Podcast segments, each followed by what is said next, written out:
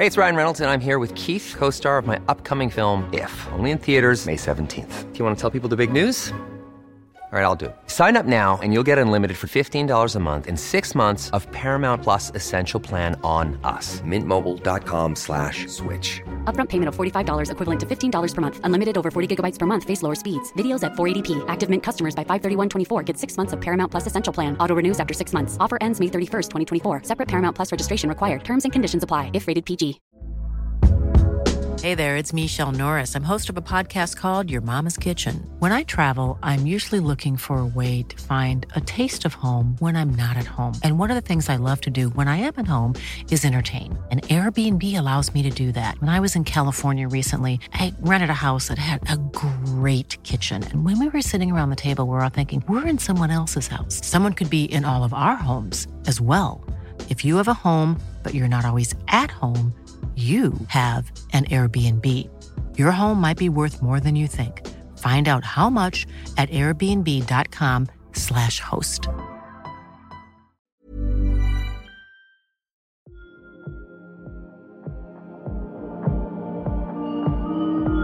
Our hearts go out to all the people who are so stressed around all of these different things, and there's so many people.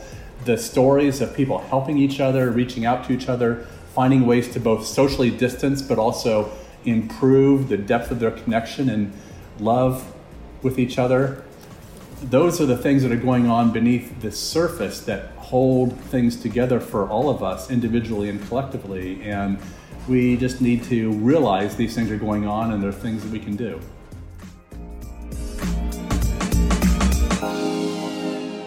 I'm Dr. Rupy, and this is the Doctor's Kitchen podcast, the show about medicine, food, lifestyle, and how to improve your health today. And my guest is the incredible Dr. Jeffrey Rediger. He is an instructor in psychiatry at Harvard Medical School and medical director for the McLean Southeast Adult Psychiatric Programs. He has a Master of Divinity degree from Princeton Theological Seminary and publishes in the fields of medicine, psychiatry, and spirituality. He is absolutely incredible, and I know you're going to absolutely love this chat that we have regarding his latest book, Cured. Now, I struggled with thinking about whether I wanted to do this podcast because I feel like I already skirt on the convention versus unconventional side of medicine where I talk about food as medicine. Um, but Dr. Rediger has really done a deep dive and brought a, a degree of scientific rigor and an academic approach to what we regard in the uh, medical community as outliers or spontaneous remissions, um, as they're known in the literature, which don't really get uh, much attention. And what Dr. Jeffrey has done is really try to lift the hood on why these particular people have undergone something that is beyond the realms of what we believe is possible in medicine. And cured is, uh, for its title, is actually an incredible journey that Dr. Re- uh, Dr. Jeffrey takes you on through what the anomalies are, uh, why these deserve greater attention, and how studying these, what we regard as miracles or quirks of nature that we haven't just quite figured out yet, uh, may actually be key to developing a new model of medicine that can actually try and treat the root cause and try and look after the body in terms of improving its innate ability to look after itself. And I know all of this sounds a bit woo, and you know the use of the term healing and uh, putting the body back into balance sounds a little bit off. But honestly, I think we need to rethink the way we use language and to appreciate this is perhaps the most appropriate way to look at ourselves. Um, what started off as a journey towards finding the four pillars of what makes us healthy immune health, nutrition, stress, identity sort of dives into some extra realms that he can't really put together in terms of describing. You know, how do you describe hope or belief or a reliance on divine forces? How do you explain uh, people's cancers reversing? How do you explain idiopathic pulmonary fibrosis, which is essentially an incurable condition, going away? And how do you state the correlation that these people actually took a huge amount of undertaking when it when it comes to their nutrition, their uh, belief systems, their stress. How do you take that into account? Do we just disregard that, or do we actually take a bit more attention, lift up the hood, and actually explore what the scientific basis could be? This episode really does resonate a lot with myself as someone who has undergone what would be regarded as spontaneous remission, something that I initially were, was quite embarrassed to talk about frankly, amongst the medical community um, for fear of being ridiculed. Um, Dr. Jeffrey has given a layer of legitimacy to my experiences and the thousands of patients uh, across the world. One thing he likes to do, actually, uh, whenever he gives lectures, is um, and lectures to to crowds of physicians, is is ask if anyone in the room has experienced uh, uh, uh having a patient that's undergone a spontaneous remission. More often than not, from his experience, hands go up across the room. And as soon as he asks the next question, hands go down. Have any of you written up these experiences as anecdotes or case reports? Hands go down. And I think we need to change the way we look at spontaneous remissions and really see if biology is trying to tell us something. I don't want this episode to come across as giving snake oil salesman a, a, a, layer of legitimacy because we are always going to have people who try and exploit people's beliefs, people's hopes. But there are some people out there who have actually done some pretty incredible things.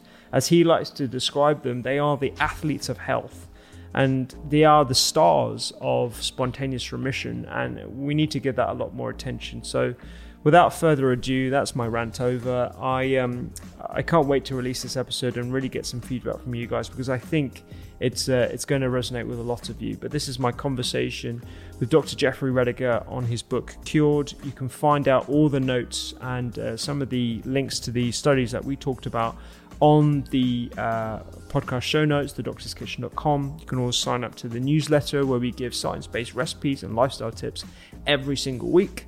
Plus, give this a five star if you found it useful. Honestly, it will really help spread the message, and I think this will really be a turning point for the way we look at medicine. And do pick up a copy of Cured. It's it's one of my all-time books, I think, uh, and I mean that um, legitimately. Um, it's it's a fantastic read, and I think you will love the stories and the way Dr. Jeffrey approaches medicine. Onto our conversation.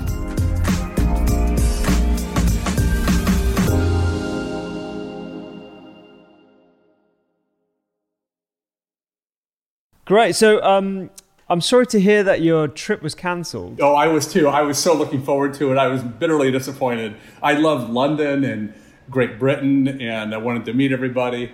So hopefully, we can do this rescheduled later on. I, I really hope so. Yeah, because um, so the just to give you a little bit of background, um, what we tend to do is uh, we'll, we'll get you into the studio here. Uh, I would have asked like what your dietaries are, if you have any requirements, and then I basically cook you a meal whilst we have a conversation. Wow. Really? Um, yeah, so it's kind of like a chop and chat, um, and we use some of that content on social media, and then obviously uh, we have a break, and then we get to chat a bit more with anyone else of your team, and um, it's a bit of like a family affair. We, we we try and create a nice homely environment for everyone when they're when in the pod. But a, that's a great thing to do. I really hoped I get to do that with you sometime. That sounds like a, a great thing for listeners and everybody who's trying to improve their health and well-being. Definitely, definitely. So, if I was to cook you something, what would you what would you uh, prefer, or what would you like me to have cooked to you? I think a great salad. I'd love to find out what kind of great salads you make. yeah, nice, nice, nice. Okay, I'll bear that in mind for next time. Or a great smoothie is great too. I mean, it kind of resonates uh, quite nicely with one of your, well, a couple of your chapters where you, you, you do a bit of a dive into nutrition, um, into, you know, how in a lot of cases that um, you, you've done a deep dive into in terms of spontaneous remission. Um, diet had a, a large part to do with it. Yes, it did a massive part to do with it. And it was a very different direction than what I learned in med school. So, yeah, yeah, exactly. I thought we could um, we could start with uh, talking about exactly what we mean by spontaneous remission um, and the miracles, quote unquote, that you describe as a quirk of nature that we haven't just quite figured out yet in the book? Yeah, well, it's a it's a really big question. You know, in med school, we're taught that spontaneous remission is a fluke with no medical or scientific value, and the truth is, I mean, there's nothing spontaneous about spontaneous remission. The word spontaneous in this context means without cause, and we know that everything has a cause and we just hadn't asked those questions. So, what I've learned along the way is that words like spontaneous remission, um, miracle, spiritual healing, the or even placebo, these words are black boxes that we've never really unpacked. We use these words a lot, but we haven't really unpacked them to figure out what are the uh, mechanisms going on with all these these terms that we use. So it's been a fascinating journey for me. Yeah, and so you started studying uh, a bunch of different case reports of uh, spontaneous remission over 15 years now. I'd love to get into a bit about why and how you started, and also um, a bit about you as well and your, your background. You, you were exceptionally personal in some of the stories that you told, particularly in the latter chapters as well. Um, sure. Uh, so I'd love to get into like how and why you got into this. Yeah. So well, I had a lot of personal questions. Uh, I was born uh, into a very rural situation, an Amish background. I grew up very conservatively. Uh, we didn't have ready access to things like TV or radio, store bought clothes. Um, there was a lot of great things about growing up on the farm. And we had a lot of actually healthy foods. There weren't a lot of processed foods my parents grew the wheat that they then used a stone grinder for in order to create the flour for our breads and um, pancakes and muffins, and I ate a lot of those. I love to eat, I love food. but it was also a very confining environment in a lot of ways, and it wasn't um, very uh, accepted to ask questions. And I was in public school during the day and living in a really different world than the world I was living in at home. And so that caused me to ask a lot of questions about science, about uh, the larger ideas of the world we live in. And so the long and short of it is I went to college, and then um, that really began to open my eyes. And then uh, I went to seminary at Princeton after that. And seminary, I went very deep into theology and philosophy of science and really tried to understand the deep structure uh, that allows us to think about the relationship between um, the different parts of who we are our bodies, our minds, and our spirits. And, and so once I became convinced that science is a fabulous gift to the world, I decided to go to med school. And I, I, actually, a funny little story with that is um, I went home uh, to Indiana uh, for a weekend while I was at Princeton, and I asked uh, my best friend's mom said, "What are you going to do with all the education you're getting?" And I said, "Well, I'm going to become a college professor." And she said, "You're going to get all that education and not do something to help people." so, so, so the world I was living in was really I was living in two really different worlds. And so when I finally decided to go to med school, I think there was a collective sigh of relief because that was something people understood and valued and all that. And it turned out to be a great fit for me. But the secret part of me also knew that that would someday let me begin exploring the bigger questions again. And so I'm kind of a question asker by nature. And so in 2002, an oncology nurse at Mass General Boston, Mass General Hospital in Boston, came to me and said that she had been diagnosed with pancreatic cancer and that told that she only had a matter of months to live. She began calling me from a healing center saying that she was seeing some amazing recoveries and asked if I would be willing to look into it. And I said no. Um, I didn't think anything real was probably going on. I was a new faculty member at Harvard. I was um, a new medical director at McLean Hospital, and um, and so I was skeptical, but also that wasn't really something I wanted to look at very closely. But Nikki was persistent. She began having people call me from around the country and elsewhere saying that they had medical evidence for their recoveries and did I want to hear their stories? so I said no. but, but eventually, I did start uh, realizing that some of these uh, letters that were being mailed to me and some of the uh, the lab tests and that sort of thing that were being sent to me, something appeared to be going on in at least a, some of the cases. And so the long story short is I began to look into it, and I had three strict criteria. Number one, the person had to have a genuinely incurable illness according to all that we currently understand. Uh, and that was kind of a precondition for me being willing to look at their story.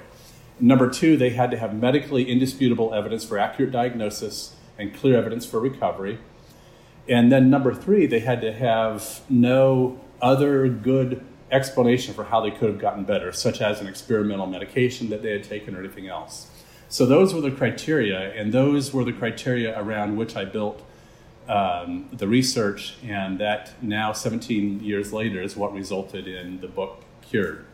Yeah, I mean it's a it's a fascinating journey because I must admit I was a little bit um, scared uh, of talking about the subject because I think I already skirt on the realm of conventional and traditional yeah. or complementary medicine. When I talk about food as medicine, when I talk about nutritional medicine, I try and take a rigorous evidence based approach with everything and every piece of content I put out there.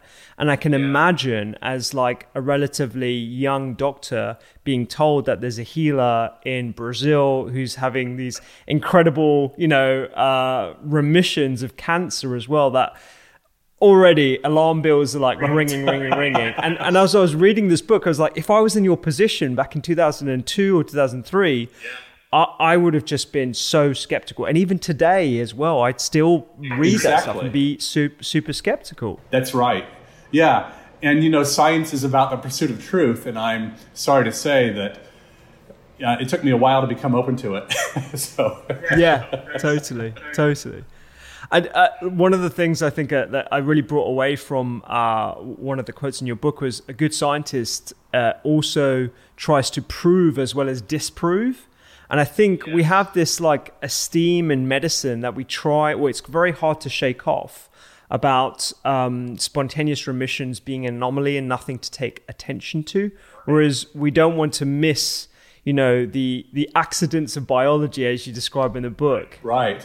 Yes. And what I've learned is that these stories are out there everywhere. There's a lot of stories in our culture that are buried without a voice around this. I have yet to give a lecture, whether it's to doctors or to lay people where somebody doesn't come up to me afterwards and say, You need to talk to this patient, or you need to talk to my aunt or my cousin.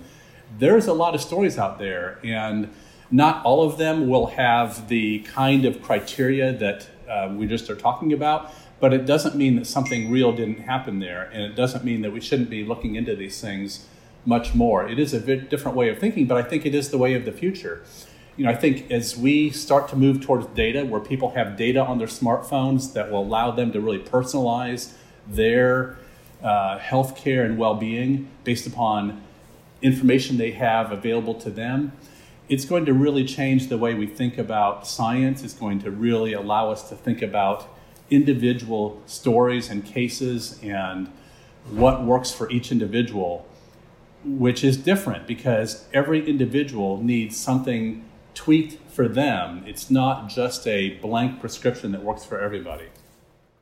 Yeah, and it, it sounds as if like when you went to see and uh, take case reports from spontaneous remission patients, you yeah. took this really methodical. I mean, even the way you described about who you would even uh, entertain seeing, it's like okay, they need to have uh, a condition where they weren't using experimental drug, etc. And it's almost like the book takes you on a journey where you try and formulate a nice clear path by which giving explanations as to why they might have had these remissions. But then you quickly realize that actually there's a lot more that normal scientific research and methodology cannot explain. Yes, that's absolutely true. And so we need these complementary approaches. We can't just let the tail wag the dog. We need to really look at situations and try to capture them in their wholeness and in all of their complexity to really understand the deeper factors. Yeah, totally. And you know, one of the things I, I love uh, uh, about the whole book is that you know it's a it's a collection of different stories, but they're very uh, different as well as similar in, in many ways. You know, you've got the renal cell carcinoma, spontaneous remission, you have pancreatic cancer, you have uh, autoimmune conditions, idiopathic pulmonary fibrosis. Um, how and you've probably like had a whole bunch of these stories how did you focus on those particular episodes and those particular patients versus the hundreds of others that you've probably come across yeah so i've studied so many people now at this point and so for the book i tried to uh, tell the stories of people that i felt had stories that would resonate with people and that were also representative of so many other stories that i've read, and I wanted to choose stories that were different on the surface, but underneath or show the commonalities among all these different diseases, among all these different kinds of approaches to nutrition, and all the different ways in which people tweak the path for well being for them. Underneath, there's a lot of common factors, even though it doesn't look that way just at a more superficial level. Yeah, and you, you talk a bit about um, stress, inflammation, and how that's related to a whole host of different lifestyle related diseases, and uh, something you describe as he- the healing mode. Um, yes. What, what could, could you dive a bit deeper into what you mean by the healing mode? Yeah, so it's a really big topic because I think a lot of us live in chronic fight, flight, or freeze, and that is a very distinct physiology it's a very important part of our lives when there's an acute threat. If it's a tiger that's on the savannah in front of you, or if there's a um, a person who wants to rob you or rape you and that sort of thing, it's really important to have that physiology where your body galvanizes for action or to fight or to freeze in place but that's meant to be an exception and not the rule for how we live our lives. And too many of us live that way chronically with this physiology of um, norepinephrine, cortisol, um, adrenaline, these stress hormones that flood our bodies and flood the cells of our immune system. And we know from the research that when that is a chronic state of being, that that numbs our immune system that causes the immune system, all these brilliant cells and cell subtypes that want to do their job crisply and efficiently, it numbs them and cro- causes them to behave sluggishly and inefficiently. And, and so when a person can shift out of that into a parasympathetic state, when we can activate the vagus nerve within us, which is the superhighway of the parasympathetic response in our bodies, and not only relax, but also really connect with each other, make eye contact, and really, you know, it's the vagus nerve that causes us to make contact with a person and and bends our smile, bends our lips into a smile. It does all these things to help us connect. That's a a strategy of cooperation rather than survival. And you know, I was taught that Darwin was all about survival of the fittest but in his uh, uh, book that he wrote after uh, Origin of Species, uh, he wrote, he mentioned, I think, survival of the fittest, I think twice, if I remember right, and mentioned love something like 98 times approximately. And so he talked about this more evolved capacity within us for cooperation rather than just survival. And I think that's what the parasympathetic response is all about. And what we know is that when we make genuine connection with others and when we learn how to relax, what that does is it gives us a very different physiology and it activates our immune system. It, it fires up all these brilliant cells and cell, cell subtypes, and that sets the stage for healing in a way that isn't possible if we are flooding our body with stress hormones. Yeah. And I think a lot of people listening to this would be like, this is quite uh, novel for a Harvard uh, based professor and and, and um, you know psychiatrist talking about the utility of uh, vagus exercises and flexing your vagus nerve essentially to try and activate mechanisms that can improve a whole bunch of a whole host of different disease states, very very varied. And I'm just thinking of the the listener now, like how on earth can can we create these micro connections, and are they really as substantial as we think they are? Yeah, I think Barbara Fredrickson, for those who want to go into this more deeply, Barbara Fredrickson is doing some brilliant research at UNC uh, Chapel Hill and in North Carolina, and um, she writes a lot about what it takes to activate the vagus nerve and the power of that physiologically, and how it does give us a different physiology. It it, it secretes a, a whole different set of neural hormones, the oxytocin, which is the bonding molecule for all of us that helps us bond with each other. The classic example of that is um, oxytocin was discovered in the context of mothers bonding with their babies, and and that is a hormone that's for all of us. It's kind of the love molecule. Also, dopamine, which is the pleasure pathway, and serotonin, which has to do with um, decreasing our anxiety and our depression and activating uh, feelings of well-being. That's those that's a very different physiology and the body and the immune system just like that physiology better and we heal better with that. Yeah yeah totally yeah. I mean i, I did um, a gratitude exercise uh, for 700 days straight where I would share on social media, and I, I, still do it now, and I did it for a number of years, but where I share three things that I'm grateful for every single day. Um, and it can be something as simple as, you know, when I went to the shops, uh, the, the cashier smiled at me. Or when I was on the bus, you know, someone said bye to the bus driver, and I thought that was a really kind thing to do. Very simple things that we would otherwise glance over and just never really pay attention to. And the perspective I gave people who, who watched it and, and started their own gratitude journals is that, you know, just puts a positive aspect on the end of your day um, and it, but for me, it fundamentally changes the interactions that I have every single moment. Um, and, and I love the analogy you put in the book about how all these small little stars of, of hope and positivity actually coalesce into a galaxy essentially of, of, of, positive energy that can have, you know, healing effects for want of a better word. Yes, yeah, I think it is a big deal. It's it's great for all of us as human beings. And you know, it doesn't have to be just with those in our closest family or closest group of friends. It can be someone we pass on the street or a bank teller, like you mentioned, somebody that you just see for a matter of seconds. But if we let that be a genuine connection, something that's authentic and real, it lights up our physiology in ways that are great for our experience, but great for our bodies as well. Yeah. One of the things that I, I, struggle with, and, and you talk a bit about this in the latter chapters of the book, is how do we study these incredible experiences and these incredible stories of people who have, you know, uh, created miracles themselves um, in the same way you know, you, you talk about um, uh, uh, Sir, And- Sir, Alexander Fleming uh, and the discovery of the fungi that led to the development of penicillin being an accident of biology, a petri dish that he was going to throw away. Uh, these are essentially accidents, quote unquote, of biology that we need to study in a lot more detail. But how do we do that in a scientific, rigorous way that actually leads us to make um, sensible suggestions to, to other people? Yes.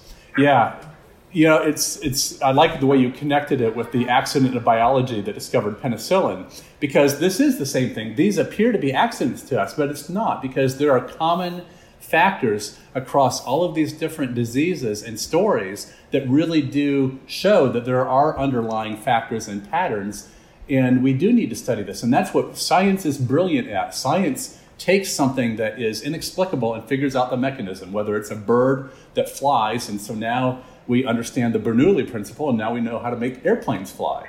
You know, and so the thing, the same thing is true with spontaneous remission. To begin recognizing that there's nothing spontaneous about spontaneous remission, there are factors associated with how these people got better, and we need more research to go into this unmapped wilderness and really unpack this and show that we all have capacities to take charge of our health, to take charge of our well-being, and begin listening to the message of the illness rather than just taking a medication for it. Medications can be life saving and helpful at times, but they just aren't always the whole story. Yeah. And one of the things I think um, that I'm always cautious of whenever I, because I, I, still work in accident and emergency and general practice, um, I, am trying to balance uh, false hope versus the constrainment of possibility that patients have. How do do you have any suggestions for because a lot of doctors probably listen to this and very interested in this subject? How do you frame this in uh, an approachable way uh, and one that isn't going to be, you know, too sensationalist to the public? Yeah, that's great question. So what I typically do is because I think as doctors we're trained to not give false hope, and that's really important. I think it's also important though to understand that people need grounded ethical hope that's rooted in real medical evidence. If I was ill, I would want to know the average person does. In our current scientific studies, all group everything around the mean, around what the average person does. But the truth is, there's a lot of us that are not average, and we fall all over the distribution. And so it's just important to realize that there are things that we can do to shift where we are in that distribution. I think it's important to not give false hope. I think it's also important to not give, I think it's important to also give grounded ethical hope that's rooted in real medical evidence. If I was ill, I'd want to know what the average person does, but the truth is, I'd also want to know what the ultimate achievers in health do. I think whatever we do and whatever the person uh, decides to do, we need to support what works for them. We need to help them understand that whatever path they choose needs to feel like an opportunity to them and not a burden. Because the last thing that a, an ill person needs is to feel like there's something they should do or something that they have to do for someone else, because I know that doesn't work. It has to be something that is real and authentic. I can't tell you how many people I've talked to who, when they get a life threatening diagnosis, they will actually they'll be devastated at one level, but at another level they'll feel relieved because they'll say, "Oh, I don't have to go to med school because my parents want me to, or I don't have to keep taking care of everyone else and not have any time to focus on what matters to me and my well-being." And so it's and that that shift when people finally realize, oh, okay, if I've only got a year left, I now have this diagnosis. I have an excuse for focusing on what gives life and well being for me. That becomes the doorway into the possibility of a different life. And I think it's so, whatever a person decides to do, it needs to feel like an opportunity to them and not a burden. And they have to do it for themselves, not to please someone else yeah, I, I can't agree more. And I, I think I, I, love the term you used there, the ultimate achievers of health, and giving people really the spectrum of what is actually possible. Because I think right. when you allow people to understand the realm of possibility, then yes, you do give hope, but you know you do also caveat that with the, the, the average as well, and actually what normally is meant to happen. And putting people in the driving seat, I think is such an exceptionally underused tool in medicine that we really need to you know recalibrate. The, the medicine of hope that you described in your TEDx talk I think is just a really yeah. nice way of putting it. Yeah I think what we're starting to realize is that the illnesses that we have been taught in med school were genetic. It turns out that most of them are more lifestyle based and that genes can be turned on and off and that 90 to 95% of what we deal with the major killers cancer, heart disease, diabetes, uh, autoimmune illness. These are, by and large, mostly lifestyle diseases. And as we begin to realize there are things we can change, and I'm not saying that every person who puts these factors, the four pillars of healing and well being, into their lives, I can't at all say that every person is going to get better because it doesn't work that way. There are loads of uh, toxins and stories that we bring into our lives and traumas we've been through. And we can begin to heal, but it doesn't mean that we will heal always every time uh, the disease, even if we heal a deeper part of ourselves. So, but sometimes it does happen. And I think what we need is more research to go into mapping this so we can start to understand even better what these factors are for each individual life and person. Yeah, and I think that framing it in a way that doesn't uh, assign blame to a patient that is undergoing something like cancer or even diabetes. You know, we, we are the product of our experiences as well as our actions as well. And sometimes they are completely out of our control, our locus of control, particularly during childhood. I'm, I'm sure this is something that comes up quite a bit in your psychiatry um, absolutely true. Yeah. Yep. It's absolutely true. People need to feel like they need to feel cared for. They need to feel seen. They need to feel not judged. and whatever choices they need to make need to be their choices and decisions for themselves, and it needs to feel like an opportunity and not a burden. Absolutely. Whatever path they take needs to be a liberation, not another, yeah. not another set of chains. yeah, yeah. Um, one of the, I mean, all, all, of the cases that you describe are like, you know, spontaneous remission. You, you can explain the one case that really sticks out to me is the one of Stephen uh, I think it was, who has the multiple myeloma and then has an MRI, and within a week it's gone. Uh, could you talk a little bit about that? And and I mean that was quite frankly remarkable, and I can't really get my head around it. Yeah, I don't have my head around it either, and I have really tried. I, I really have tried, and so I think that case I only had a limited amount of time in the book to go into it and I only had a limited amount of understanding for it. right, right. Yeah, so, yeah. but you know, I think, uh, and his multiple myeloma didn't go away, but the tumor went away, and they canceled the surgery.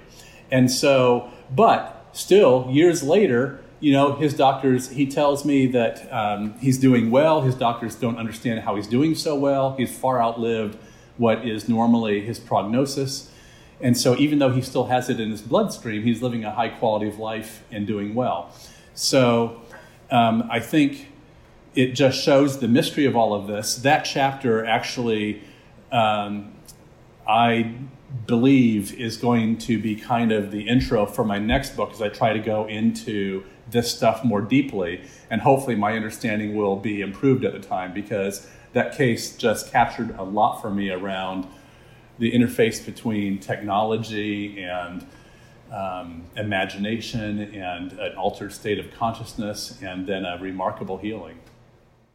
Yeah, it brings me back to the the quote from Richard Feynman that you use. Like, if you if you think you understand quantum physics, then you don't. You're right. exactly. I mean, I, I, I've got a few physicists. yeah, yeah.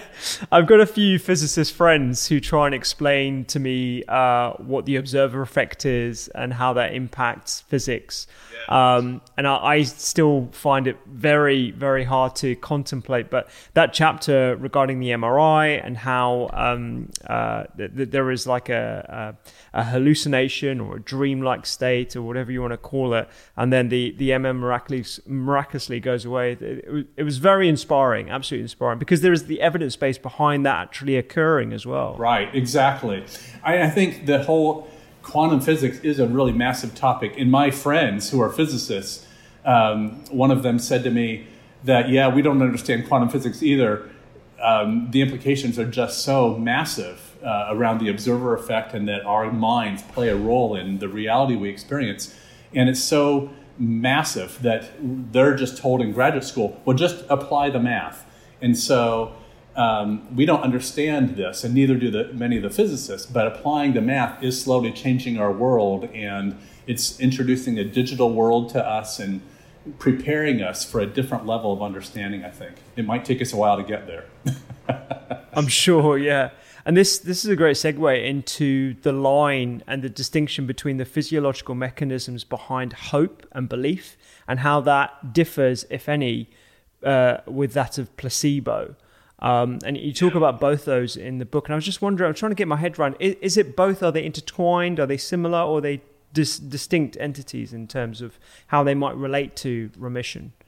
I, I, think I don't know the best, truest answer to that, but I think that they are probably like a Venn diagram with a lot of overlap. Because I think that placebo certainly has a lot to do with belief, but it's more than that. Because even people who know they're getting a placebo still can get better, even though it's just a sugar pill. I mean, so, and you can tell them it's a placebo. So, so there's something about the maybe it's the subconscious thing of having someone in a white lab coat give you a medicine, and you've been accumulating for your whole lifetime a set of beliefs around that being helpful and healing. Maybe it's those subconscious beliefs that do it. I don't really know, but I think that belief is part of what the placebo is, but I'm not sure that it's everything. But it's certainly not just our conscious beliefs. Yeah, yeah, and it's it, it seems like there are like um, some of the most pivotal things uh, that we need to know about are unmeasurable, like belief or prayer or hope. Um, how do we navigate that? Or do you have any ideas about how we navigate that in a scientific research perspective? Yeah, I think what's exciting is that science is improving in the last 20 years in its capacity to walk into these highly qualitative domains that are so important for our life. I mean, our how we feel about ourselves at a deep level and how we feel about whether the universe is friendly towards us.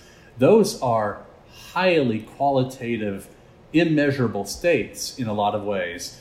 Science is getting better about knowing how to look at that, but it's it's taking a long time to do that because science is designed to only look at the things that we can see and touch. And so to do this in a way that's valid is very tricky. And I think many of the studies that have been done in past decades have been much less valid and reliable because they tried to do that, but they weren't able to walk into it as well as the scientists now are who are getting a better understanding of how to do it. But we have to do it cautiously because these things are really important, these immeasurable qualitative states of love and hope and faith. But to unpack them in a way that is grounded and real, we just have to walk slowly into this. Yeah, because it, it, seems to me, and this is from my anecdotal experience as a general practitioner, as someone on the front line, um, kindness, compassion, stress, all of these things certainly have physical uh, manifestations.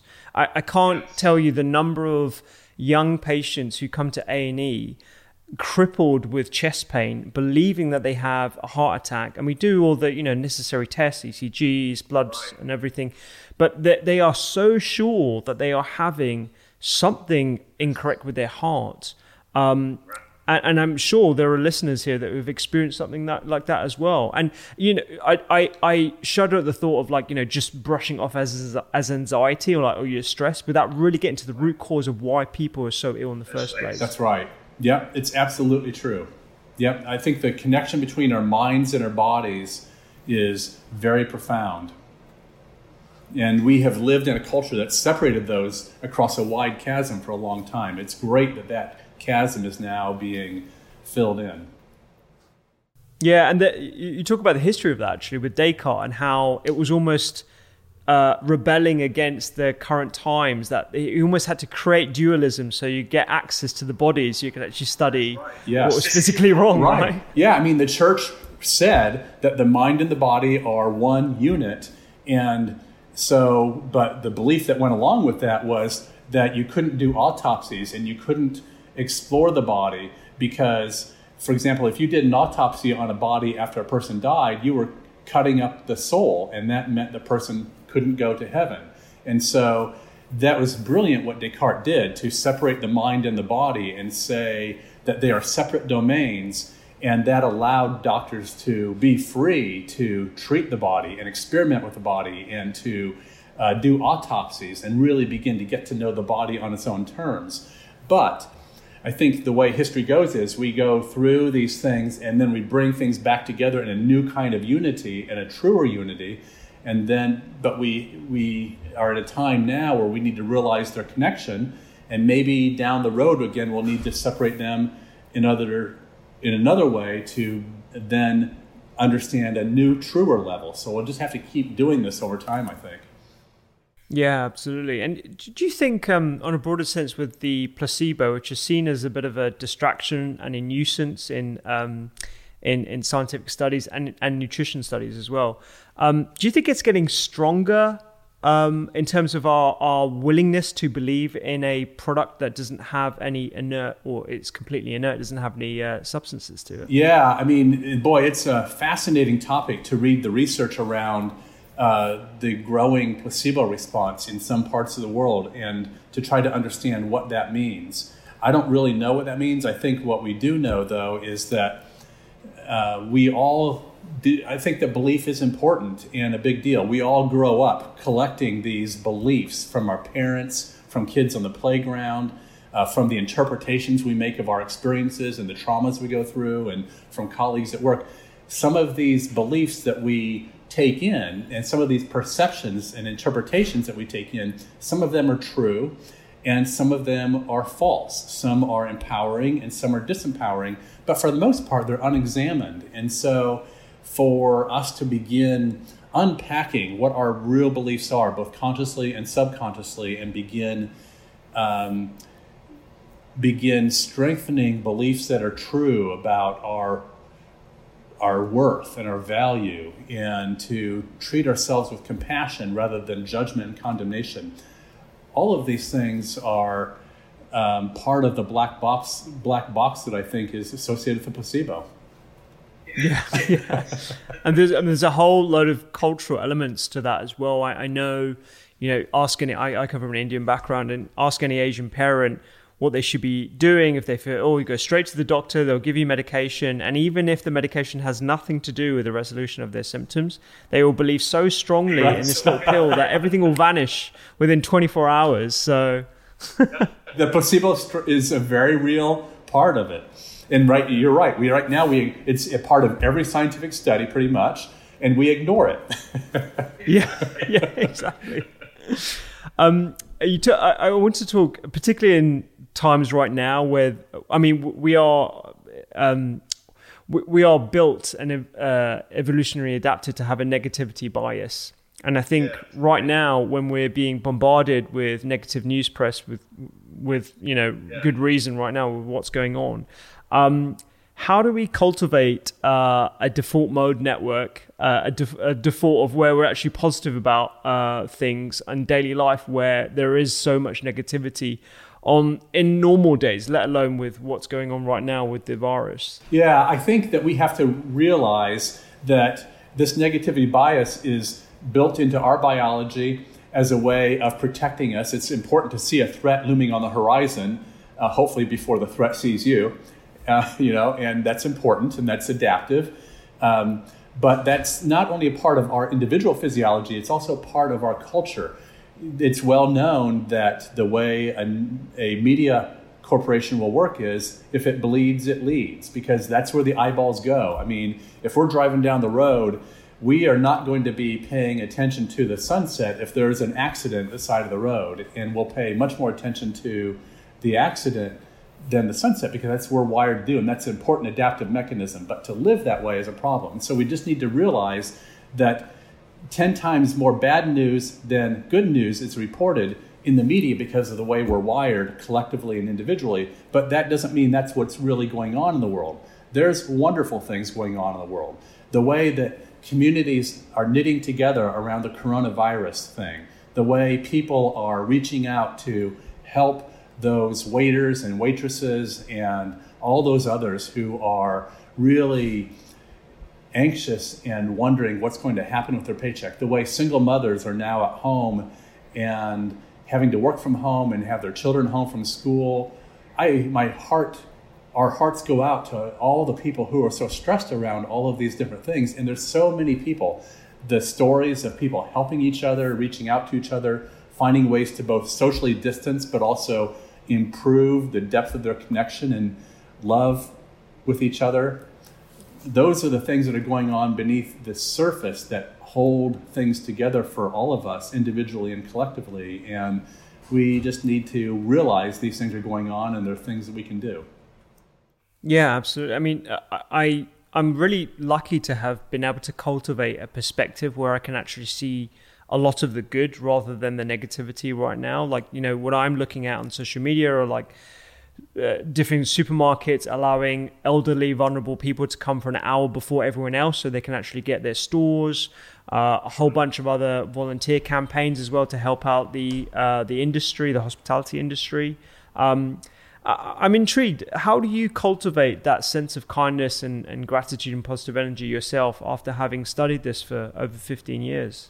I think what's important is that we can make choices about what we focus on.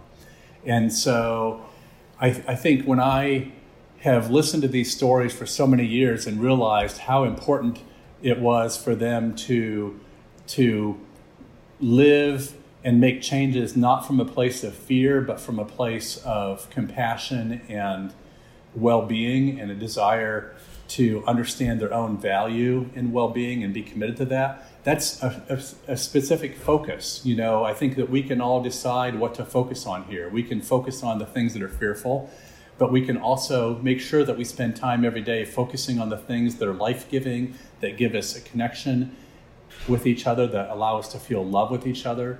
Those because this is not just an immunologic crisis. This is not just an infectious disease crisis this is also a anxiety crisis and the only thing we have to fear in some ways is fear itself. And i think that fear is such a big part of what's causing the stock market to crash and all these other things and that's where a lot of the real risk and devastation is coming from. And so the more we can mitigate that fear by focusing on the things that are positive and the things that we can do and the things that are genuinely life giving for us and others is in a really important way out of this.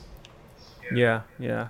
I, I, I really do thank you for writing the book because um, it resonated with me particularly um, as I've had my own experience of uh, what you would call a spontaneous remission or um, you know a miracle or whatever reversing, and it's almost like uh, having you talk about it and actually compile the cases has given a layer of legitimacy to being able to talk about it openly.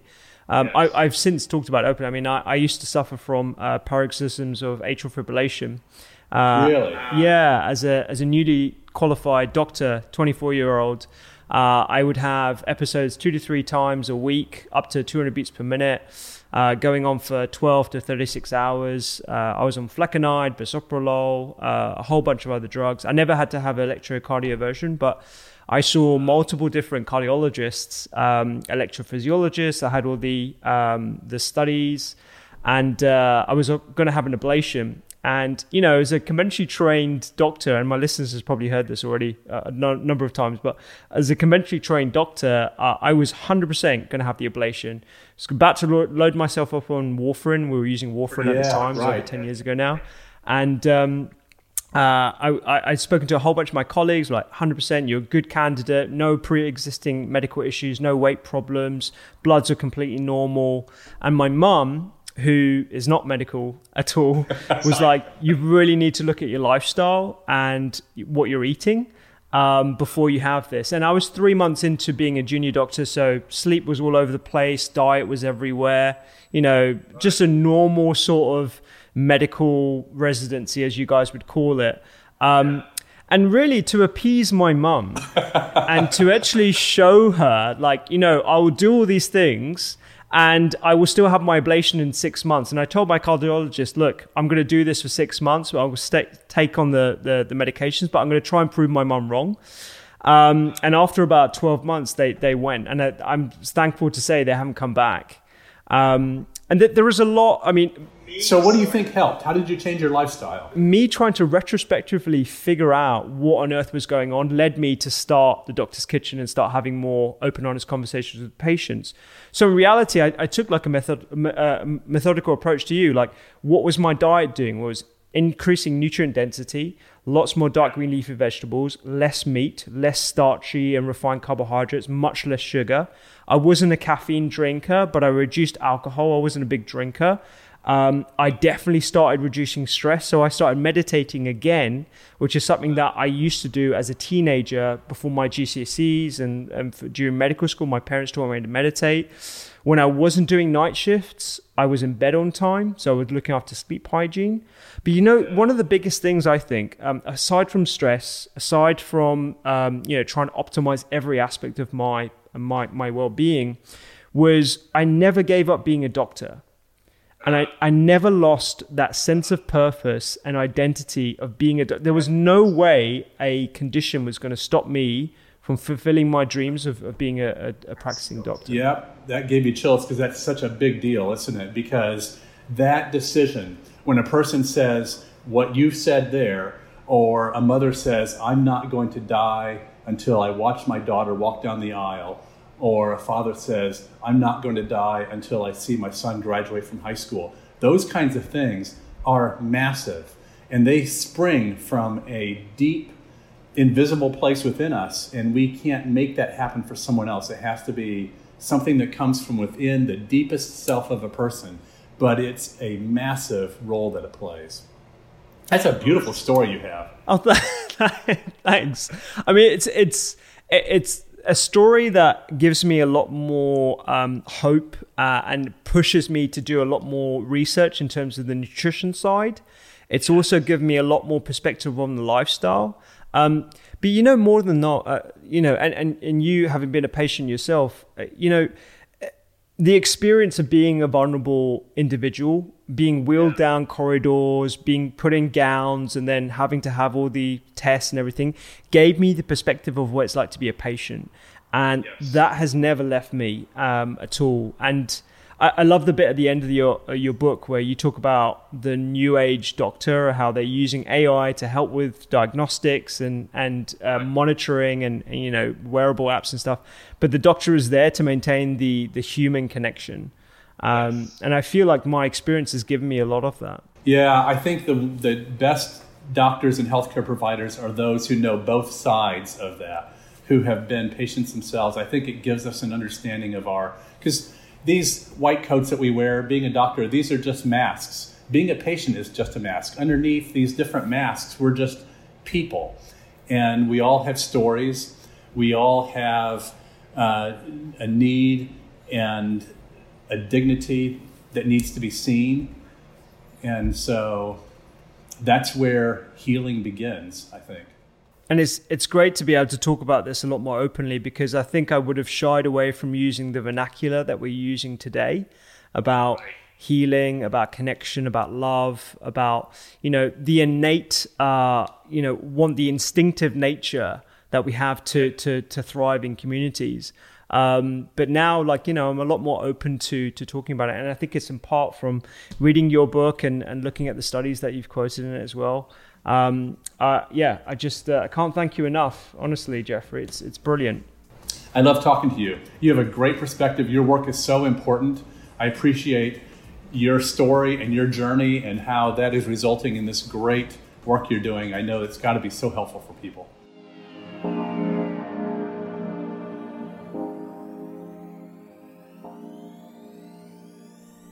Wow, what a fantastic conversation with Dr. Jeffrey. Uh, just to summarize, I would say we talked a bit about the placebo effect and our negativity bias, um, how to change our perspective. Um, in the book, he talks about the default mode network, which is our default uh, strategy to think about things in the wider world. Um, you know, we, we immediately think of what uh, what the bad things can happen, and, and that's an evolutionary strategy that's allowed us to survive in times where there are genuine threats, but in modern times, a genuine threat is the constant text that you get to your phone, or the news that you hear on the radio on your way to work, or the signs, you know, reminding you of uh, the dangers of pickpockets, for example, on, on, your commute. You know, there are a whole bunch of different things and cues that we don't sub- uh, consciously pick up on, uh, but subconsciously they definitely have an effect.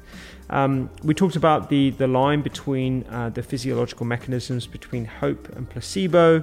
Um, and we also talked uh, a bit about the immune system and inflammation that he talks a bit more in the book as well. The four pillars of, of healing or the patterns of healing to get you in healing mode. Um, are yes, nutrition, yes, stress reduction, um, and yes, exercise and movement and sleep hygiene are very, very important, but also the notion of identity and self sense of purpose. Um, what the Japanese would describe as ikigai. These are very important concepts that are hard to test in a scientific environment, one that is predicated on using one pill versus another. We have to actually create another paradigm to test these things, or actually garner more of an appreciation amongst the scientific community that there are things outside the realm of what we are able to test uh, and actually garnering appreciation for that um, is something I hope to do with this podcast and everything else that I put out for as well.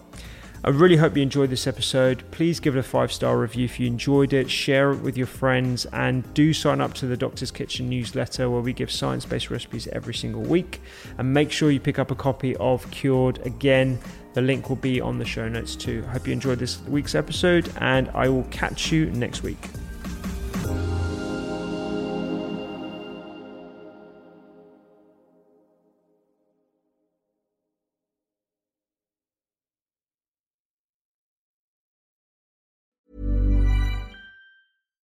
Mom deserves the best, and there's no better place to shop for Mother's Day than Whole Foods Market. They're your destination for unbeatable savings, from premium gifts to show-stopping flowers and irresistible desserts. Start by saving 33% with Prime on all body care and candles. Then get a 15-stem bunch of tulips for just $9.99 each with Prime. Round out Mom's menu with festive rosé, irresistible berry chantilly cake, and more special treats. Come celebrate Mother's Day at Whole Foods Market. Even when we're on a budget, we still deserve nice things.